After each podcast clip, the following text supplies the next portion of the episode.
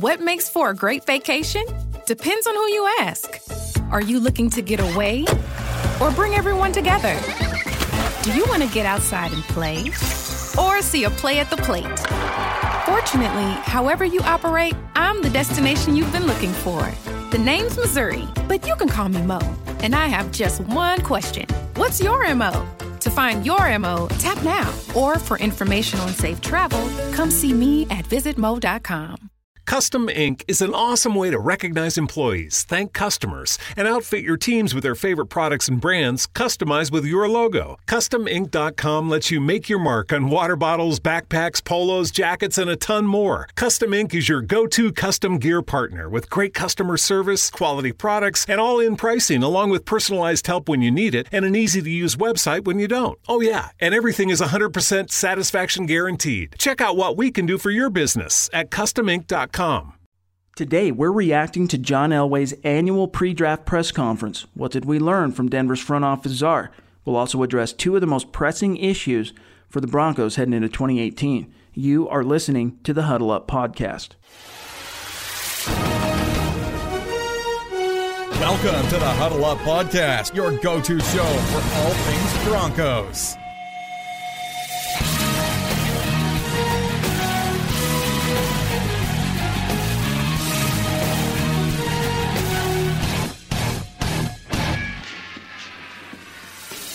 Welcome in, everybody, to the Huddle Up podcast presented by Mile High Huddle and 247 Sports. I'm your host, Chad Jensen, and joining me today is my new partner, not only on this podcast, but at Mile High Huddle 247 Sports. He is your Denver Broncos reporter for 247 Sports. He is Zach Kelberman. Zach, what's good, my brother? I'm good, man. What's up with you? I'm happy to be joining forces. I'm happy to be the merge is finally complete. Bring my super hot fire takes to the Mile High Huddle uh, and the you know the Huddle Up podcast. I'm excited. Oh, yeah. Absolutely. Yep, and I know the users and the listeners are stoked uh, for us to get together. And you know, one thing I'm really excited about, and Zach and I were talking about this a little bit off air, but with being able to do the the podcast together, Zach and I, the the leadership of the site, it's just going to help us add some consistency and kind of weave this whole thing together. And especially in the first few days of this merger, it was kind of crazy with everything, trying to figure out how it all works. But we're starting to settle into a groove. And uh, I'm just really looking forward to pushing this thing forward and just dominating on the internet.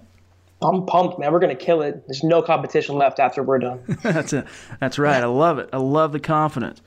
Well, uh, with the draft coming later this week, we do have a lot to get to today, Zach and I. But first, guys, make sure you do your duty as a listener of the podcast and, and rate the show on on uh, iTunes or Stitcher or Google Play. And if you're one of our many YouTube listeners, leave us a comment. No matter how you listen to the show, just take some time, leave a creative review. You can show your appreciation for the work that we dedicate to the show each and every week by just taking some time and leaving us a, a, a, rating or a review. And really, what it does, guys, it helps us to reach new listeners and grow the show. Plus, you know, we always love hearing your thoughts and getting feedback on the show.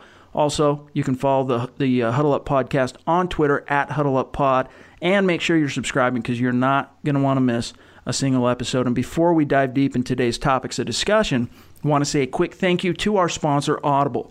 Get a free audiobook download and a 30-day free trial at audibletrial.com slash huddle up. You get over 180,000 different titles to choose from, whether you're an iPhone user, Android, Kindle, or MP3 player. As you guys know, I'm a huge reader, but I don't always have time to sit down and turn the pages on the books that I want to read. But Audible allows me to do that. Just like today, I was out in the yard mowing the lawn, turned on a book, and I was able to turn those pages, figuratively speaking, while I was doing other stuff. You can do it with the gym, you can do it on your commutes. So take this opportunity. We're giving you a free book and a 30-day free trial at audibletrial.com slash huddle up. Uh, and it's a great way to not only support the show, but by patronizing our sponsors. We appreciate it. All right. So, John Elway held his annual pre draft press conference on Thursday. And while, you know, he did a pretty good job of playing the media like a fiddle, only letting slip what he really wanted out there, there were a few takeaways. And right out of the gate, Zach, Elway drops the bomb that the Broncos are open for business, so to speak, with the fifth pick. And then he later intimated that if anything's going to happen on that front, as far as you know, trading up or trading back, it's probably going to resolve this week, and in fact, it might even end up being on draft day. But what were your thoughts on uh, Elway talking about? Hey, look, number five pick, we're open for business, NFL.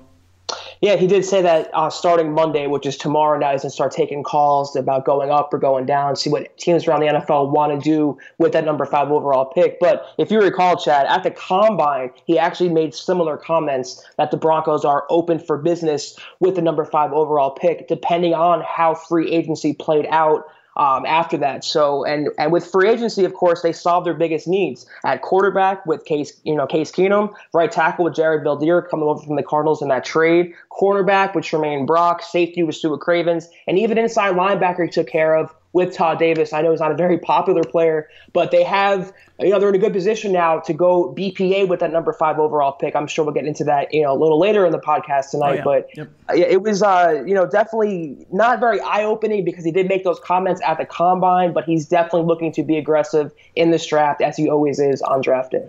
And we know that there are definitely some teams interested in that fifth pick. The two that come to mind most obviously are Buffalo, who are sitting at. Uh, number 12, and then the Cardinals, who I believe are at 15. Both teams very much in the market for a quarterback and obviously out of reach if they want to get one of the top four in this class, which is very top heavy. So I think the demand's going to be there. Wouldn't surprise me either if some team, uh, including someone like the New England Patriots, just got a wild hair and got really aggressive and had their heart set on one of these signal callers at the top of the draft that could make John Elway an offer basically that he that he couldn't refuse. Don't forget about the Dolphins either. They're also mm. a quarterback needy team, and they're in, you know they're in the lower teens. So a lot of interest in that pick. I expect him to get a lot of phone calls, make a lot of phone calls, and I think he could have serious, serious talks about moving down in the draft this coming week.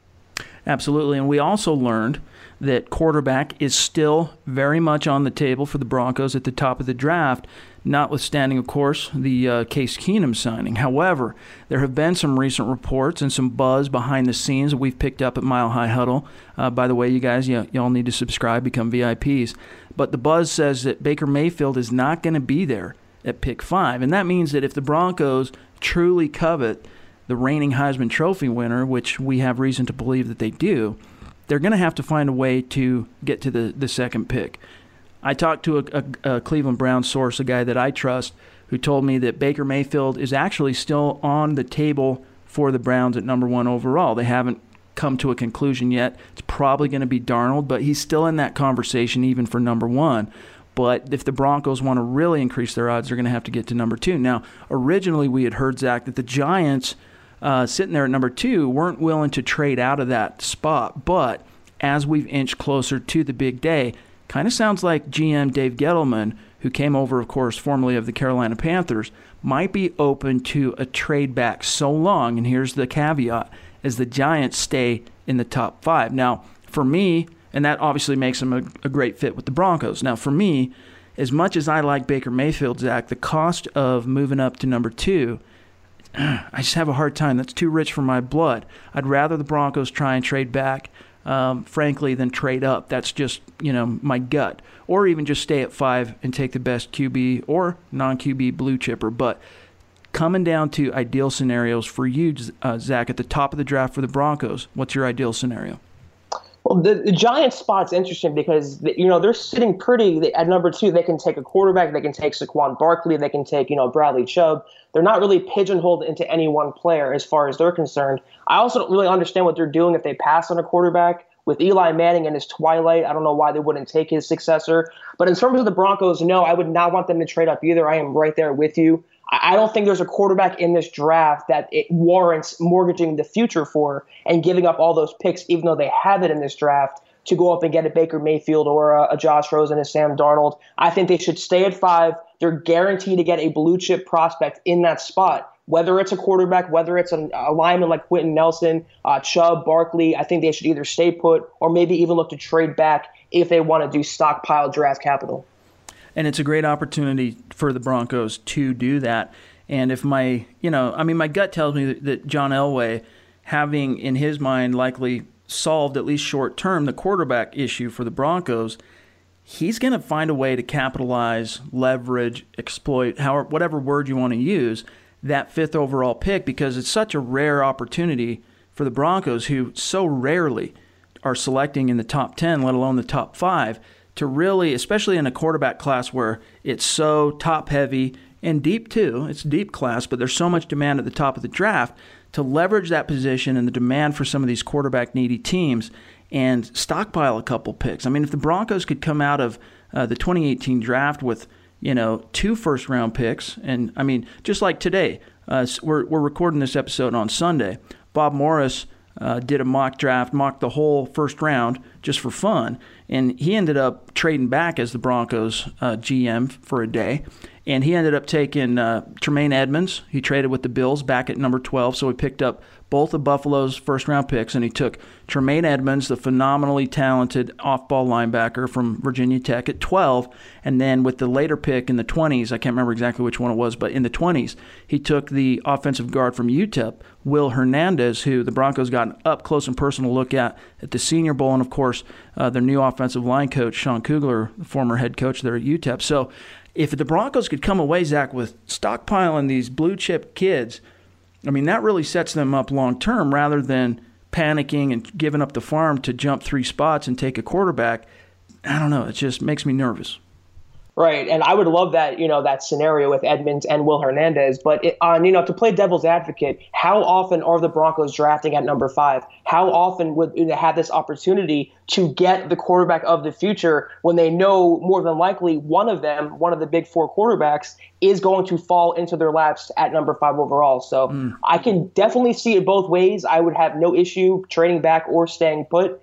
But Case Keenum is not the long term answer at quarterback they're not going to have an opportunity more than likely to get a QB in a very top heavy draft in the future. So, you know, if they do stay put, I think that's a, you know, they can go through that kind of logic in getting a quarterback and setting him up to be the, the long term successor for Keenum and, you know, getting their guy, whoever that guy is, because, you know, we don't know what Elway's thinking or who he prefers. Right.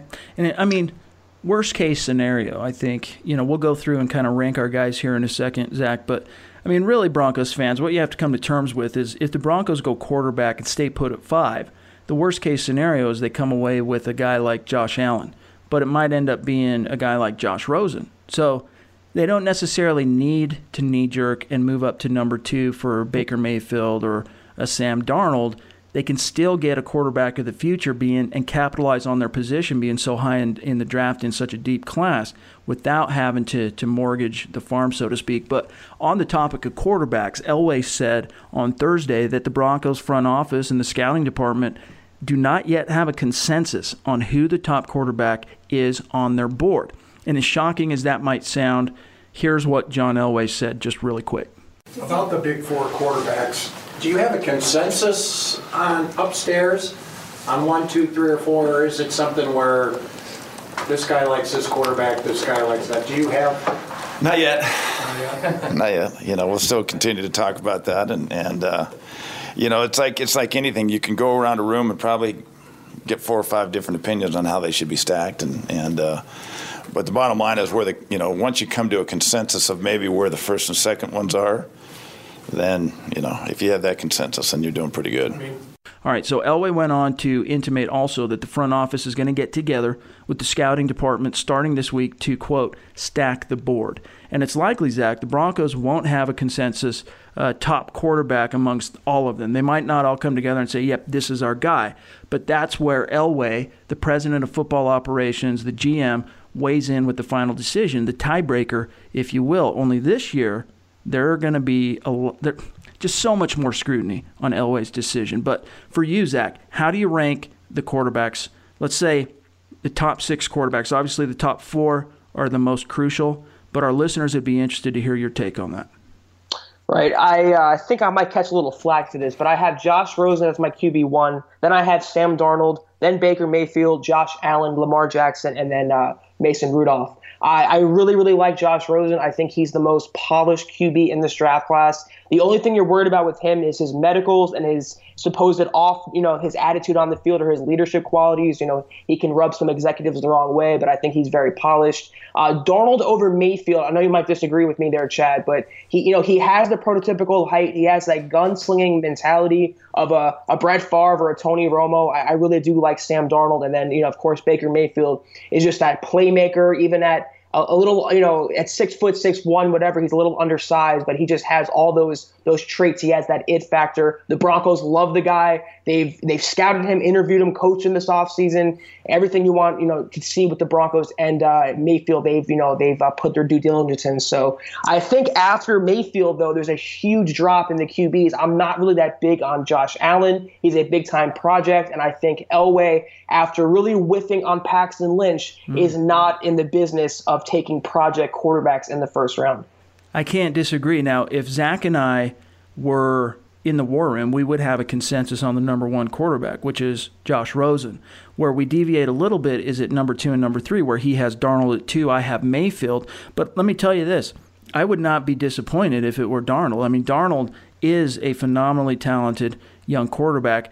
Where the rubber meets the road for me and what separates, you know, two and three and the rankings there is that I just feel Mayfield's moxie, his leadership, his competitive spirit, I think is an elite intangible and something that the Broncos have so lacked at the quarterback position uh, since Peyton Manning left that it would just be like manna from football heaven, from the football gods. Having someone with that kind of uh, savvy, that kind of swagger and, and ability. I mean, you watched him on the field just in the Senior Bowl, where you know he knew some of those guys stepping on the field, some of his fellow teammates, but he steps on the field and he just galvanizes guys. Guys want to follow him. Guys, you know, they get excited, they have enthusiasm, and they're willing to follow him. And for his physical limitations, with some of the tools that he might lack compared to the Darnolds and the Rosens and even the Allens, I think he more than makes up for in that department. And that's that's the distinguishing factor for me. Now, Sam Darnold I think he might have the highest ceiling, uh, I- including with Josh Allen. I think Darnold might have the highest ceiling out of everyone here, but I worry about how long it's going to take him to get up to speed. And, you know, it wouldn't necessarily be bad for him to go to a place like Denver because with Case Keenum holding down the fort, the team would have a two year window to get this kid up to speed. So Unfortunately, I don't think that's even going to be an issue, though, because from what it sounds like, he's going to be the number one overall pick in Cleveland. Mm-hmm. Yeah, and uh, I have no problem with Darnold or Mayfield. I like I like both quarterbacks, but you know the Broncos are the beauty part about signing Case Keenum is he's your starter. They're paying him 18 million you know, in year one, they're not going to make him, you know, not going to make him ride the bench. So yep. whether they bring in a, a, kind of an unpolished, maybe to an extent, a player like Sam Darnold, they can afford him the opportunity of not being thrown into the fire right away and letting him learn under an experienced veteran like Case Keenum. What I don't understand, my brother, is all the the way that Josh Rosen, at least in draft, the draft community, the draftniks, you see him on mock drafts just slipping and dropping and tumbling down the board. What I don't get is how teams have how you could not learn the lessons of what happened with a guy like Aaron Rodgers, for example, who, when he was coming out of Cal in 2005, was viewed as, you know, incredibly talented young quarterback, but was aloof. There were some issues with him. Teams in the scouting process didn't quite jive with him. You know, they didn't necessarily feel like he was a quote unquote company man, you know, who would just do whatever was asked of him and you know, there were some doubts there from the scouting community despite his phenomenal skill set. And for teams who have where those lessons are lost on teams, the lessons of Aaron Rodgers, where he tumbled down into the 20s and right into the laps of Green Bay, you gotta you gotta remember those lessons when it comes to a guy like Josh Rosen. Now, the biggest argument that I hear that makes sense to me from Josh Rosen is not the off-field stuff, not his you know stances on political issues or coaching the coaches or whatever. I mean, if if we're honest about it, those are the type like as far as coaching the coaches and taking control. I mean, that's very much what Peyton Manning did in his time in Denver. That's nothing alien to the Broncos' model of winning. What really holds me back in terms of Josh Rosen is just some of the durability issues. That's the only thing. He's still my number one quarterback, but I do worry about him taking a beating at the NFL level and whether or not he's going to be able to hold up. Right. I mean, you know, injuries are a part of the game, though, and it's anyone is susceptible to injuries. But I am right there with you on where I don't understand why teams would pass on him over his attitude. I don't want a nice guy. I don't want a Trevor Siemian who was the nicest guy in the world in Denver. I want a guy who's going to be kind of you know, kind of, uh, you know, and, an a hole, a d bag, a little bit. That's right. And just uh, and and get his guys in order and run this offense. I would take talent and, and leadership ability and the ability to put the offense on his shoulders and succeed over a guy who's going to be nice to everyone and be a company man. So if Rosen does slide in this draft, as reports have indicated, some team is going to get a steal and they're going to get a really, really good future starting quarterback. Absolutely. And the two guys we haven't really touched on that we probably should before we move on, of course, is Lamar Jackson. And you, you mentioned him, of course, Mason Rudolph. Now, this could be a class where at least five quarterbacks uh, go in the first round. 1983, of course, is viewed as the, the uh, greatest quarterback class in the history of the NFL. And 2018 could rival it. You could have Rosen, Mayfield, Darnold, Allen, Lamar Jackson, and even toward the end of the first round, Mason Rudolph going. What are your thoughts on Rudolph coming out of Oklahoma State? I like him a lot physically. I think he has what it takes to succeed at the next level. I, I, think he's just a little less polished than the, the top five guys above him. I think he has the physical ability for sure. But uh, what concerns me about him is his kind of his mental processing, you know, his uh, mechanics a little bit. Mm. And I like to see him develop a little more before I, you know, hail him as a potential starter. So I like him a lot. I would even venture to say that I like him more as a prototypical quarterback over Lamar Jackson. I know it's not a very unpopular opinion sure. with Jackson, but uh, I, I, do like Rudolph a lot, but I'm not ready to put him in the same class as a Rosen or Darnold or even Mayfield.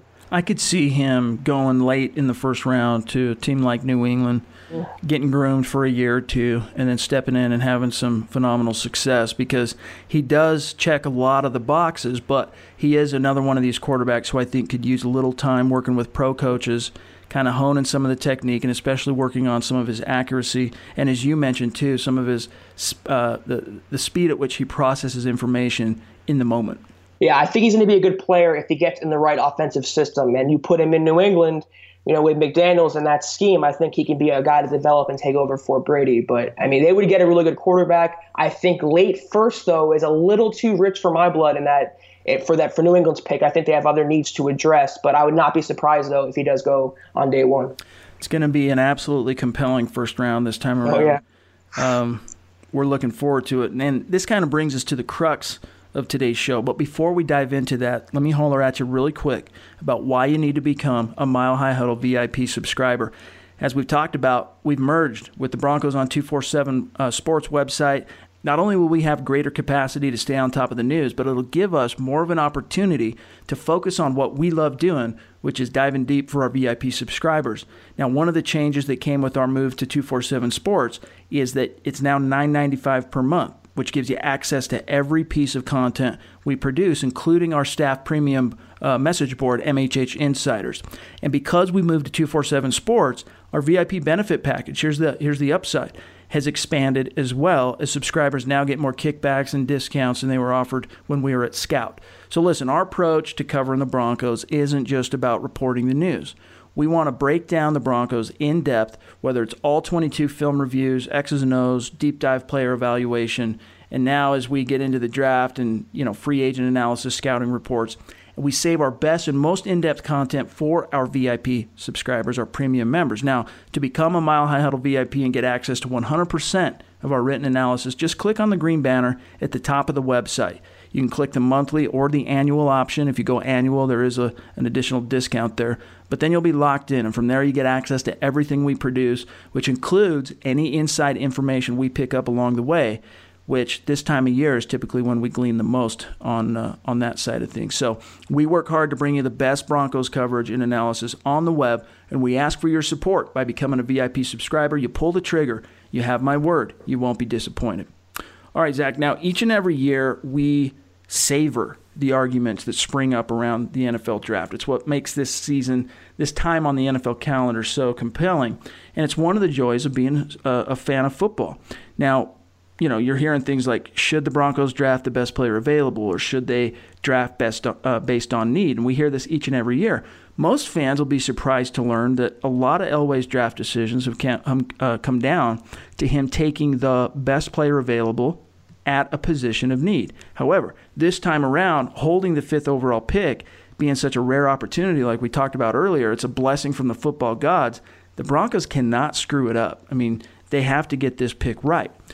They're always going to try to fill the Broncos roster holes via free agency, in which you alluded to earlier in the show. They did a pretty good job this year, uh, which in theory frees them up in the draft. And even though Elway, you know, he wheeled, he dealed, traded away two team captains, he acquired two impact players on the trading block, signed several other key guys, including Keenum, there are some needs that remain. So, do the Broncos technically need a quarterback today? After all, the team just signed a playoff quarterback who went 11 and 3 as a starter last year, with two quarterbacks still on the roster who they drafted over the last couple of seasons.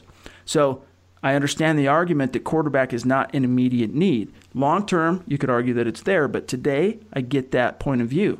Could the Broncos get by without drafting a quarterback early this year? I think they could, but here's the rub. This is, as we mentioned earlier, one of the best quarterback classes, at least of the last decade.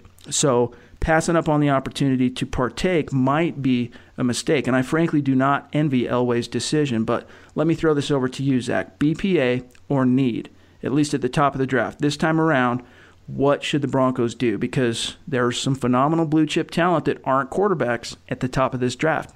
Yeah, well, the good thing about the Broncos and their free agency moves was, like I said, they allowed themselves to go BPA at number five, and their you know their BPA and their needs both kind of align. Uh, they're going to have a quarterback on the board more than likely. They're going to have an offensive lineman like Quenton Nelson on the board, uh, Barkley, Chubb. So one of those players is going to fall into the Broncos' laps, and they could use any of those players at, at their position. So uh, they could go BPA. I think that also aligns with their need. I don't think they should just draft someone like, you know, Roquan Smith or Denzel Ward, take a linebacker or a cornerback. They don't have to go that far. Uh, but I do think it's tough because the, the, quarterback class next year is not very good, so to speak. It's definitely not like it is this year. And unless they want to, you know, pin their hopes on Keenum keeping his success going into his 30s, or Paxton Lynch developing as alongside as that may be, or Chad Kelly, I think you, you can make the case that they have to take a quarterback. But if they don't want to, if they want to go for another need, uh, a guy like Quenton Nelson or Barkley or Chubb makes a ton of sense. Yeah, I, I wrote a piece. Uh, it was either last week or the week before that, you know, just the way you see the mock drafts shape up around the internet and from different experts and what we hear behind closed doors from sources we have in the scouting community. Saquon Barkley, originally it was thought that there's no way he gets past the Giants at number two. But as time has gone on we get closer to the draft, more likely, it's becoming more and more likely that he could be there for the Broncos at number five. And I wrote that piece. It was basically like, look, you know, against all reason or inexplicably, the Broncos could have the opportunity to take a Saquon Barkley at number five this year. And I'm of the opinion that, look, if Darnold, Rosen, and Mayfield are off the board and it comes down to, and that would also probably mean too that Chubb is off the board because Cleveland uh, is. I've I've been told Cleveland really likes him at number four. Of everyone else that remains there at pick five, even though it's a, a running back, and the Broncos traditionally have not valued running back that high, Saquon Barkley is of such a caliber as a running back that I I wrote that John Elway should run to the podium and take him at number five. What are your thoughts on that? I, I, love Barkley. I think he's a transcendent talent. I think uh, the Broncos haven't really had a franchise runner in that backfield since Terrell Davis. You can make the argument, and Barkley is just you know the best running back prospect to come out since Peterson. He's being compared to Barry Sanders. He is definitely at the top of the class in terms of running backs, and he would instantly help out this offense and take some pressure away from Keenum and the receivers. But uh, on the other hand, it, it's such a very uh, an historically deep running back draft class. Do you take that position at number five and bypass other needs such as guard or edge rusher or whatever hmm. and go for Barkley, or do you wait until the second or third rounds where you can still get a starter but take another position, a player at a different, you know, at number five and, and use a running back position and in later in the draft? And that's why I think that if the top three guys, quarterbacks, are off the board, and Bradley Chubb is gone as well. I think that's the reason why the Broncos would actually pass there on Saquon Barkley because there are so many other good, phenomenal running backs to be had, especially in the second rounds, even round three. I mean, we saw last year uh, in 2017 in the NFL what some third round picks, how they could dominate the NFL.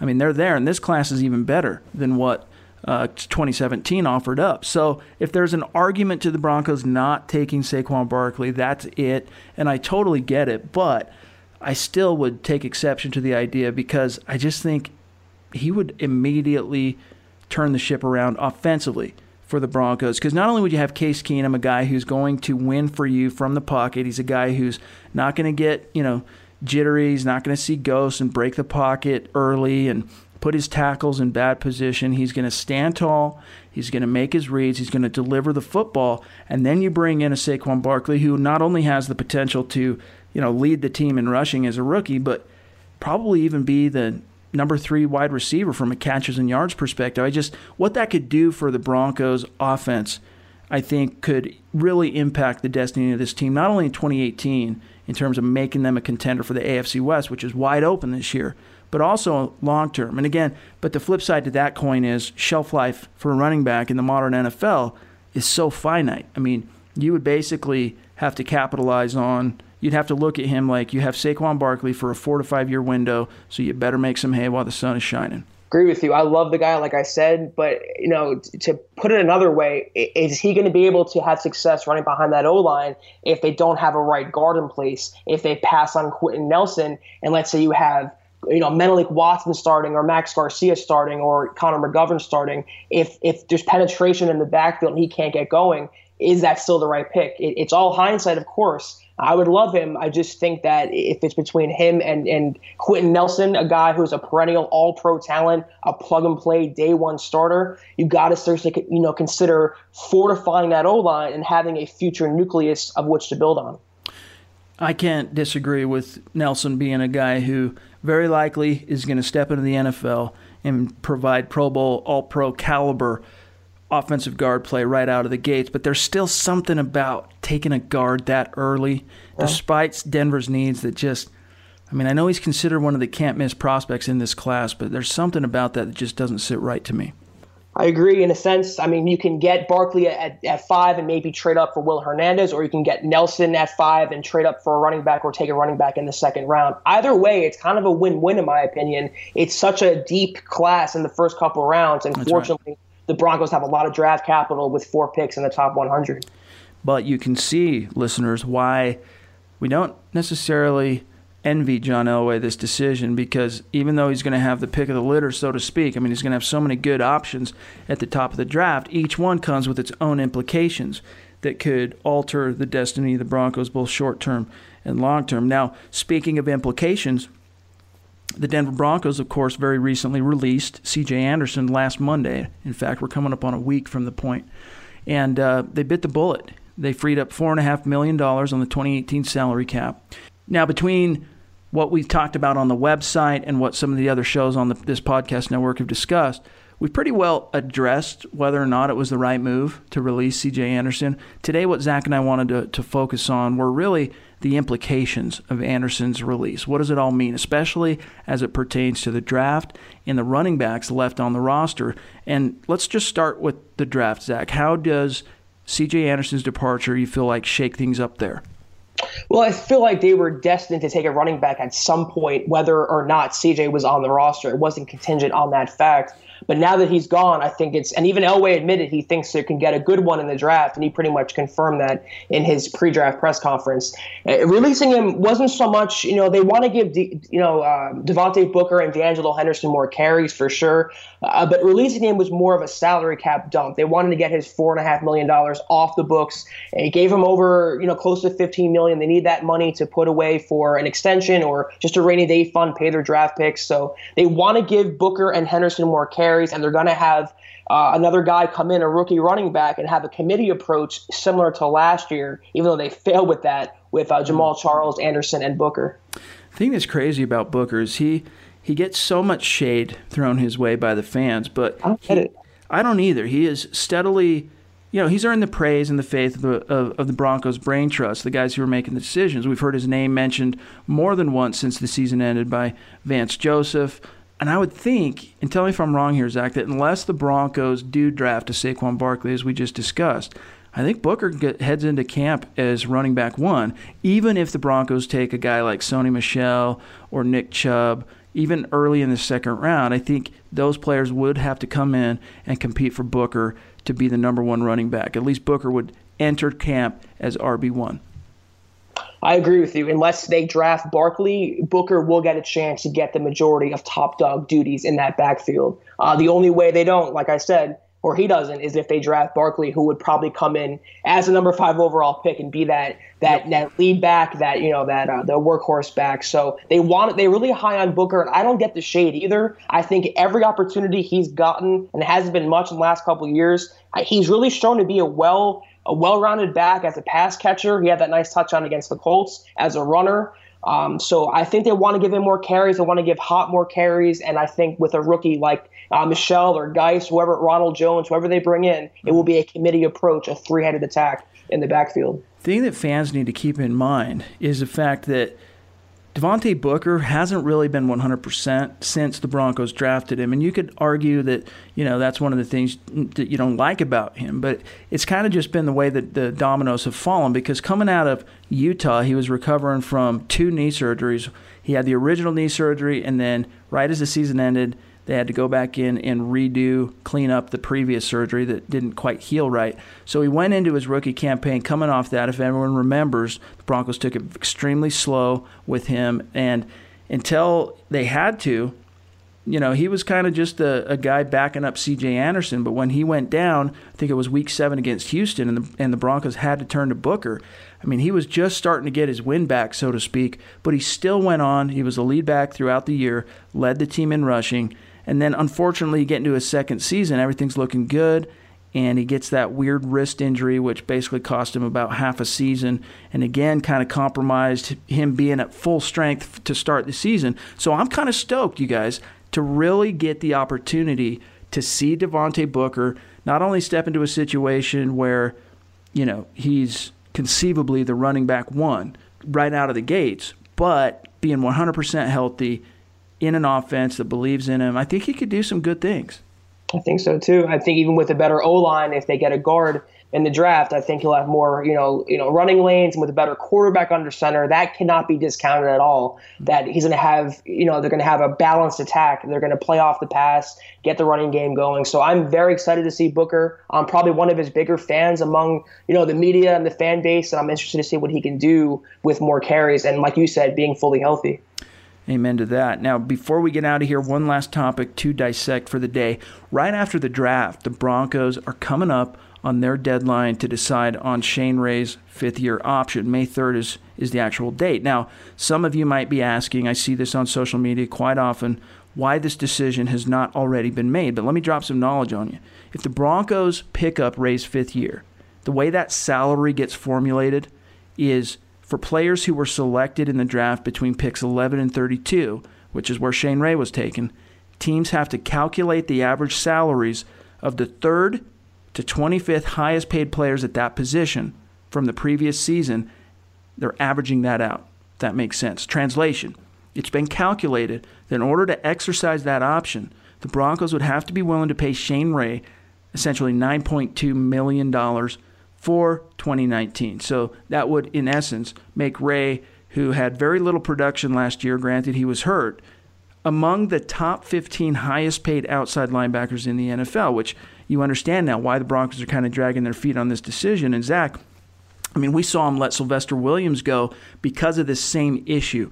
Even though he was their first round pick, they didn't quite feel like he was worth paying at that level because in Williams' case, if they would have picked up his fifth year option, he would have been one of the top five highest paid defensive tackles in the NFL. And obviously, his performance didn't quite measure up to that level. And they're dealing with a similar issue here with Ray. Now, they did it with Bradley Roby, but I think his performance has justified the expense they're going to be paying in 2018 for that fifth year option for Roby. I just don't think they should do it as it comes to Shane Ray. But what's your take, Zach? Agree. I don't. I don't. I'm of the opinion that Shaq Barrett is the better outside linebacker for the Broncos. As a first round pick, I think Ray's been kind of a bust. And I know it's a very taboo word to throw out there, but I, I just don't think it's production and what I've seen from him. He was injured last year. I don't think he's really been worthy of that first round selection. I would not pay him over $9 million when you might want to keep Shaq Barrett around, who's a restricted free agent, making 2.9 this year. They want to keep him. He's going to cost some money. Von Miller has a huge contract. His cap number next year goes up over $25 million. So you cannot afford to keep all three of them around together, you're going to have to make a decision. And if it was up to me, if I was John Elway, I would keep Barrett. I would work out a long term deal. I would decline that option on Ray and go forward uh, with those outside linebackers. I cannot disagree. And again, the biggest thing that's held back Shane Ray has been the injury bug. He's only played one 16 game season, which was 2016. And of course, you know, correspondingly, it was his best year statistically speaking. He had eight sacks, mm-hmm. but he's just not a guy who wins consistently one on one. You know, and even you go back to that week three matchup in 2016 where he had those three sacks. Uh, against the Bengals on the road, which was everyone was like, "Wow, Shane Ray's coming into his own," and it kind of looked like maybe he was you go back and you we broke down the film at Mile High Huddle. I think this was last year, but we went back and broke down the film, and most of those uh, uh, three. I think there was one of those sacks where you could honestly say that it was due to something Shane Ray did as a pass rusher. Everything else, it was just the way the play broke down, or him just having a good motor and you know staying in pursuit, or the quarterback running into him. So that's been my biggest complaint with Shane Ray, aside from the injury bug, is you know he's been billed as this speed rusher to complement Von Miller, who can just beat tackles off the snap. But we just haven't seen that come out in the wash. No, and you nailed it right on the head when you said win consistently because you watch him on tape every week. You know, he doesn't set the edge very well. Uh, he's decent in, in, run support, but as a pass rusher, he's just so inconsistent. And with Von Miller getting double team, triple team on the other side, mm. there is no reason why he should not be able to step up and produce more. He did have eight sacks in 2016. You, you might have thought he was in for a breakout year. The wrist injury did set him back, but even when he was on the field last year, he just did not look like the same player. And Shaq Barrett, to me, is more of a prototypical edge rusher. He just is a better complementary player to Von Miller, and I think he wins more consistently it, it, would help if the Broncos had some interior pass rush, and I think I'm excited about Demarcus Walker mm. this year. Yep. If they used him correctly, they don't put him at outside linebacker. I don't know why you know Banks yeah. just wasted him last year. That's another story for another day. But if they have some interior push, I think that will help the outside linebackers. But no, uh, I, I would decline the option. I would go forward with Shaq and uh, Von Miller on the outside. Amen, brother. Well, we did it. We got through our first podcast today uh, together. It was uh, a good show. Thanks for joining me tonight, my brother. Appreciate it. Appreciate you having me on here. It's going to be the first of many, many, many podcasts together with myself and Zach. But uh, that's it for today. You can find Zach Kelberman on Twitter at Kelberman. 247 and myself at Chad and Jensen. If you have questions, hit us up on Twitter. We're going to try to address them on the show as often as we can. The best way, though, to get a direct response from us is to hit us up on the MHH Insiders premium message board. But again, we're always going to try to engage with you, our listeners, as often as we can. Don't forget to join Mile High Huddle as a VIP. Support the cause, you guys. And make sure you're subscribing to the podcast, y'all. For Zach Kelberman, I'm Chad Jensen. We'll talk to you soon. Mile High Huddle. Last spring, you chose hardworking seed, but did it work as hard as you did? At NK Seeds, we know that all the time, all the effort comes down to this. All that matters now is yield and how the seed performed on your acre. Because you can't fake performance, and bushels don't lie. Local results coming soon. Visit nkseeds.com slash harvest. Mary redeemed a $50,000 cash prize playing Chumba Casino this year. I was only playing for fun, so winning this was a dream come true. Chumba Casino is America's number one social casino experience. It's serious fun. With over 80 casino style games to choose from, you too could win life changing amounts of cash. Be like Mary. Log on to chumbacasino.com and give them a whirl. That's chumbacasino.com. No purchase necessary, void, or prohibited by law. 18 plus. Terms and conditions apply. See website for details. The voice in the preceding commercial was not the actual voice of a winner.